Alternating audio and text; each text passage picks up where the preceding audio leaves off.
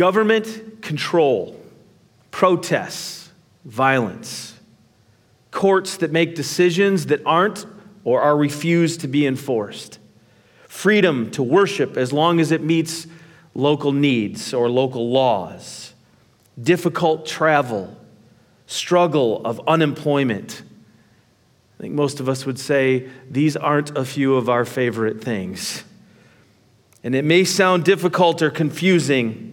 And if you're thinking that, as I have done in the past, if you're thinking that I am describing the year in which we have had, you'd be about 2016 years off. You see, the description I just gave is what life was like in Judea during the time of Jesus' birth, around 4 BC. Judea was just 25 years into what would become Pax Romana, or the Roman peace, which is kind of an oxymoron considering that under that Roman rule, there was a lot of people who didn't feel much peace. You see, the Jewish people lived under a government that they didn't elect that was giving them direction. Herod the Great was appointed as a Roman client over Judea. They didn't ask for that. He was given the title King of the Jews. They didn't give him that title. King of the Jews by the Roman Senate. He was a puppet ruler for the Roman Emperor Augustus. You see, there were protests, there were Jewish zealots who tried to undermine the Roman rule and they tried to incite people against the government and were often moved to violence and local skirmishes. If you know the story of Jesus' death, you, you know that when he stood before Pontius Pilate, Pontius Pilate gave people the choice to release one of the prisoners. There was Jesus and there was Barabbas. He had been arrested, Barabbas, who the people called to be set free. He had been arrested as a zealot for inciting riots against Rome. The Sanhedrin, or the Jewish court, made decisions for the Hebrew nation, but they couldn't enforce or were very limited to their influence over all of the nation. There was freedom of worship, but only at times and under the strict eye and the control of local Roman leaders. I'm sure that if you think about the times in which Jesus was born, there might be other similarities that you could come up with. Maybe in the chat room, you can describe different things that you can think of that was very similar to the day in which we live the racism, the injustice, the disparity of wealth. As much as we might be weary ourselves in 2020, it was nothing compared to the stress and the anxiety of the Jewish people waiting for change, waiting for a Savior, waiting for God to show up. And He did. In the midst of that oppression and the chaos in the world in which they lived, God showed up. Mary, who was to be married to this man named Joseph, found herself with child from the Holy Spirit. She lived in Nazareth, but she nor her husband could control what the government was asking them to do. They would ask them to relocate, to move, to travel at a time when it was very difficult for Mary to do that. And if you open up your Bibles and we'll look at Luke chapter 2 this morning, I want us to look at this story of Jesus coming. In those days, Caesar Augustus issued a decree that a census should be taken of the entire Roman world. This was the first census that took place while Quirinius was governor over Syria or of Syria. And everyone went to their own town to register. They asked Mary at nine months to relocate to find herself with another rule that had just come up that the government wanted to do, that somewhere in Rome, somewhere, they were asking people to be counted. And in order to do so, they had to go to their own hometown. Now, I know this last year in April, we were taking our own census in our own country. And I remember that instead of people coming to my door and introducing themselves and asking questions and engaging with me, I was asked to simply go online, and I did. I answered, I think it was six questions Who's living in your home? What do you do? Just a few questions. And it seemed pretty simple for me. Not so for Mary, not so for Joseph. they had a little more difficulty when it came to fulfilling the census. So Joseph also went up from the town of Nazareth in Galilee to Judea to Bethlehem, the town of David. And because he belonged to the house and the line of David, he went there to register with Mary, who was pledged to be married to him and was expecting a child. Now, I know if you look at a map, you will notice that Bethlehem, in our concept, was not very far from Nazareth. It's about 11 miles, similar to the distance between our campus in Spring Lake and our campus in Coopersville. Doesn't seem like it takes a long time. But when you don't have uh, easy travel, when you can't call up an Uber donkey to take you there, it's a little more difficult. And when you're nine months pregnant, it, it would be rough. And there would be more people traveling and less resources and difficulty getting around. And yet, they went. And verse 6 says, starts off by telling us that while they were there, the time came for the baby to be born. Little spoiler alert Jesus. And she gave birth to her firstborn, a son, and she wrapped him in cloths and placed him in a manger because there was no guest room available for them. Even in this story, we hear about the difficulty that there was no room for them. In their travels, the resources were, were short and in short supply. That she takes this child. Luke is one of the only gospel uh, writers who tell us this story of how difficult it was and where they were at, near or in a stable, that she would place this newborn child, Jesus, into a manger, a trough, a feeding trough for animals. And yet, it's into this oppression and into all of this chaos that God shows up. He sends his son to you and to me. He gives the world a savior Galatians chapter 4 puts it this way When the time set had fully come, God sent his son, born of a woman, born under the law, to redeem those under the law, that we might receive adoption to sonship. In other words, God sent his son Jesus to connect those who were lost, who were far, who were sinners, to connect them to his heavenly Father. God sent his one and only Son to redeem, to restore that relationship that had been lost in a world that was messy. You know, when I think about that, when I think about what God did for us, that God would do something for people so different from Him, that He would send His Son to become a human being, to live among us, to suffer for us. I ask myself the question, why? The million dollar question is not what Jesus did or what God did through Jesus. I believe that. What I struggle with is why. When, when I think about how we respond to people who are different than we are, who, who we don't necessarily get along with, when I think about how today uh, in, our, in our cruel world, we, uh, we respond by unfriending people on Facebook, or we argue with them over social media. We, uh, we call them names and we create insults that even Shakespeare would be hard pressed to come up with. And in his latest book, Why Don't They Get It? Pastor and author Brian McLaren gives 13 different biases that we create to keep us at a distance from those who are different than we are. We have this bubble, this place where we live, and, and we, we all, we all have a bias or biases that we have. That we believe we are right and others are wrong.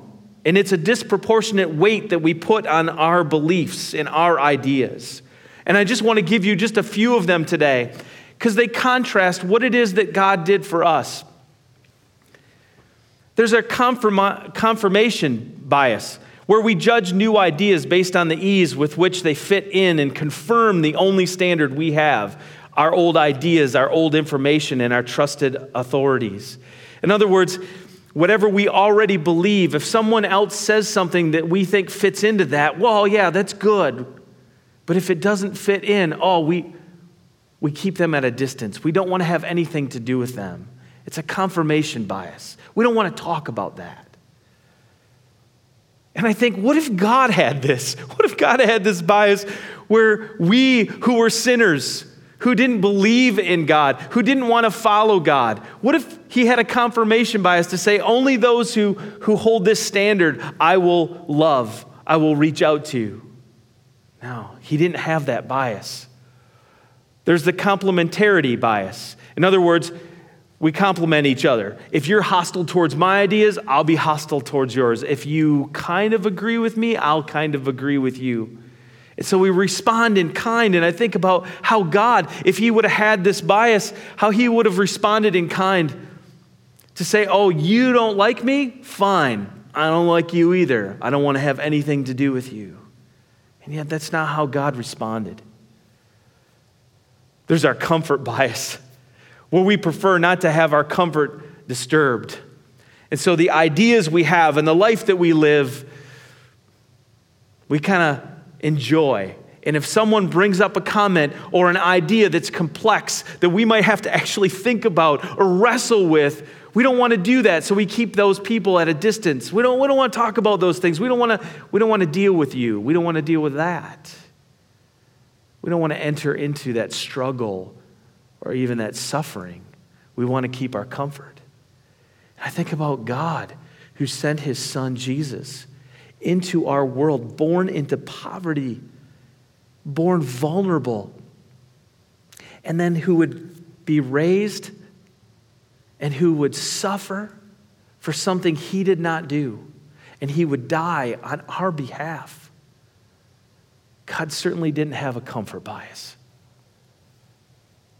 And then there's contact bias. When I don't have intense and sustained personal contact with the other, meaning other people who are different than me, then my prejudices and false assumptions go unchallenged. I get to continue to believe what I believe because I'm not hanging out with other people who are different than me. And I think, oh, if God would have had a contact bias, he would have never sent his son to become a human being. Talk about intense, sustained personal contact. He lived with us. John chapter 1 tells us that he tabernacled, he, he camped out with us, he became one of us. Philippians 2 says that he emptied himself of everything that he had in heaven and became one of us to be with us when it comes to these, con, these biases that, that we have. There may be other ones that you can relate to. And maybe without answering personally what you struggle with, maybe there's biases that you look at these four and you can say, oh, I think this is the one, right? Put it in the chat room. This is the one I think people struggle with the most. But when I think about my own biases, I have to ask myself the questions who are people that I don't want to talk to? Who do I don't want? Who are the people that I don't want to get to know? What topics do I want to avoid from others? What people groups confound me, confuse me? Because when I think about my biases and I think about what God did, I come back to that question.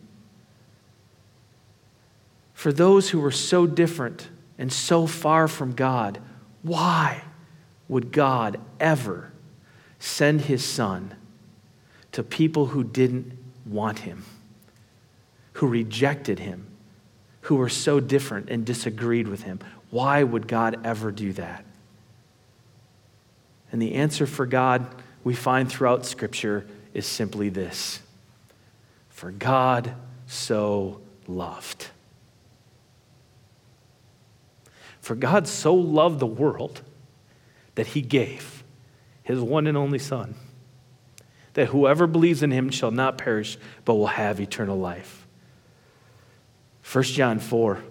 This is how God showed us his love among us. He sent his one and only Son into the world that we might live through him. The answer is love.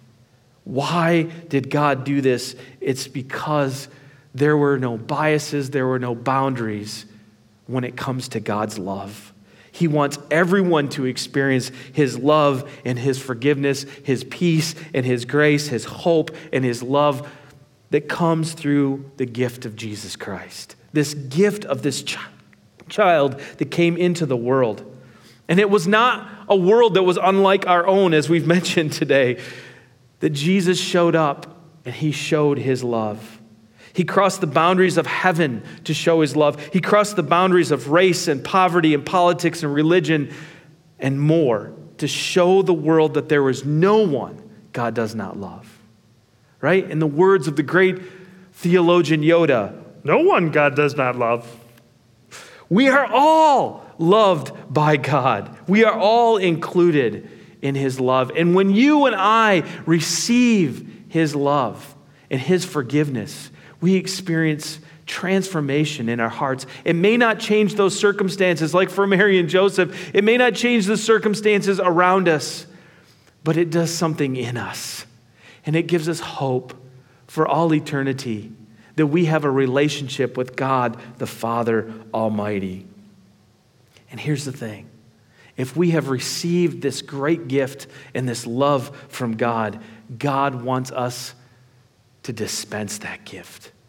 God wants us to be more like Him, where we cross over those biases and those boundaries and those barriers, and to reach out that we might share the love of God with others. Your gift, or God's gift of love, is to be your gift to others. God's gift of love that has no limits is to be your gift to others. And that's the hard part. That's the challenge because we have so many things that keep us from reaching out to others. And God wants us to break through those biases, those barriers. Robert Lupton was a social worker, used to live in Stone Mountain, Georgia. If you've ever been to Stone Mountain, it's a beautiful place uh, over our times of vacation. It's just outside Atlanta. Uh, it's one of the spots my boys still remember on vacation that we would stop by on occasion. And uh, we would hike up to the top of Stone Mountain. You can see Atlanta from the distance. It's a beautiful, beautiful place just outside of Atlanta. And almost 50 years ago, Robert Lupton lived in that area with his two children and wife. And he would drive into Atlanta, into the inner city, to work with young men who were in the juvenile system, who had wound up in trouble, and he worked together with them to help them. But over time, Robert believed that God wanted him to do more, that God wanted him to move in to move his family that was building their dream home, a new home in Stone Mountain, to move into the inner city of Atlanta, to live among the poor and the vulnerable. He wanted to better understand what is causing these young men to be placed into this juvenile system. When he told his wife, she was not happy. So he sat down and he wrote down seven pages of reasons why he believed God wanted them to go. So he and his family, they bought a burned up inner city home for $5,000 in a neighborhood, and they began to remodel and live in it. Over the years, there were shootings in his neighborhood. His car was stolen or, on occasion, borrowed and returned. His neighbors at first didn't trust him. Every day he faced criticism for doing what he did. He was often afraid for his two children and wife, and yet they believed that this is what God wanted them to do to show love to people in that community, people who were suffering with poverty and injustice. Now, nearly 50 years later, there are three neighborhood associations that Robert has begun. There are thousands of lives that have been transformed in the inner cities uh, inner city of Atlanta. Affordable housing, medical facilities, grocery stores, banks, credit unions, churches, and nonprofits all can be attributed to the work of Robert, who moved in to be among the people. And now, through his books that he's written and speaking engagements, he's come to reframe how we do Christian community development. Holland Rescue Mission is one of his favorite examples of how to do things right. He's a part of and helped to lead what's called the CCDA, the Christian Community Development Association, and they have different principles in which, by which they live. And it's fascinating to me, but the very first one is simply move in. In order to bring about change, in order to see transformation, you have to be there. You have to move in. For Robert, that meant leaving things behind and moving in to be among people who are different than he was. Why? Because he believed that God's gift of love is to be your gift to others. God, he was a recipient of God's love, and he wanted to express that to the world. And most of us aren't going to be, aren't going to be called to do what Robert was called to do, but all of us are called to be more like Jesus, to be incarnational and to enter into the mess with others, to break through our bias and listen and love others, people who are different than ourselves. And may, maybe God might be calling us to leave the comfort of our own home, to spend time with others who don't have one. In just a few weeks, our Muskegon campus is going to become a cold weather shelter for the men's rescue mission. We will provide in our gymnasium social distancing and a safe place for men to stay warm during the winter months on Mondays and Thursdays so that they can get some food, some games, and just find a place to rest because they cannot stay at the rescue mission during the daytime. Maybe God is calling us to, to get outside of our comfort of our beliefs, to get to understand and to know others of a different religion. We partner with the Friendship Center in Grand Rapids, a Christian outreach which serves the Muslim immigrants who live, work, and worship in West Michigan. We've gone in the past, and hopefully soon we'll be able to go to enjoy a meal when things open up with them and have conversations with people who are so different than we are. Maybe God's calling us to leave the comfort of our politics, to listen and to learn from those of another party, or to get involved locally where we are bringing about change.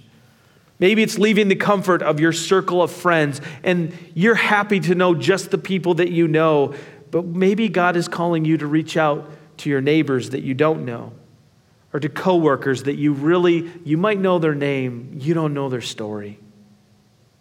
Is it leaving the comfort of our finances to be generous towards local ministry to nonprofits or people that we know have needs?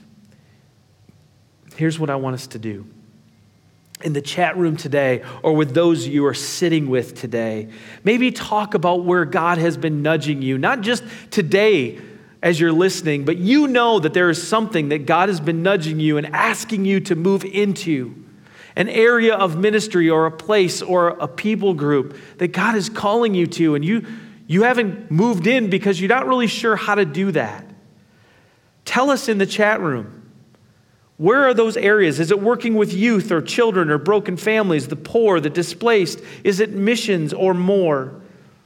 Tell us. Maybe go on our Connect card on our main site, fill out a Connect card, and, and tell us where it is that God is calling you to move into to show His love. We want to be a resource and a place where we can tell you how you can take those next steps. But if you really want to love as God loves us, it means you and I have to leave sometimes our biases to leave our ideas behind, to leave our comfort, and to move in that we might show the love of God to others. God's gift of His love is to be our gift to others. If you're watching today and you would say, I haven't really experienced all of God's love, I want you to know that the person who invited you to watch online today has been praying for you and knows that God loves you and wants you to experience his love. Maybe you've got a coworker that invited you and you've seen a change and a transformation in their life. They tell you stories of what God is doing in their life, and you think, oh, if only that were true of me. It can be. By simply asking Jesus to come in, to forgive you of your sins, to receive the love and the forgiveness. It's why he came. He loves you. And He wants you to experience that hope and joy and love that He brings. For God so loved the world that He gave His one and only Son. Today, we might be in a weary world, but we rejoice because of the love that God brings. And, church, He calls us to take that love out into our world and to be more like Him. Let me pray. Father, we ask that, uh, that you would stir in us something. Lord, I don't know what it is, but would you make us uncomfortable with where we're at as Christians, as followers of Christ? Would you call us each to take a step to move in, just as you moved in with us? Take a step to move in, to love others, to reach out, to do something new and different, that others might experience the love of God, that others might be transformed by a relationship with their Heavenly Father. God, as we pray for those on our frank list, our friends, relatives, acquaintances, neighbors, and colleagues, Lord, help us to move towards them, to hear their stories, and to share the love that we have received from you. God, if there's anyone who's out there today who is ready to make a decision, I pray that they would simply say, God, forgive me, come into my life, give me the gift of a relationship with Jesus Christ. Make me new. God, I pray today that there would be those who would pray that prayer and that they would begin this new relationship, a new journey. As the rest of the world is weary, Lord, we rejoice because of who you are and what you have done. We ask this in Jesus' name. Amen.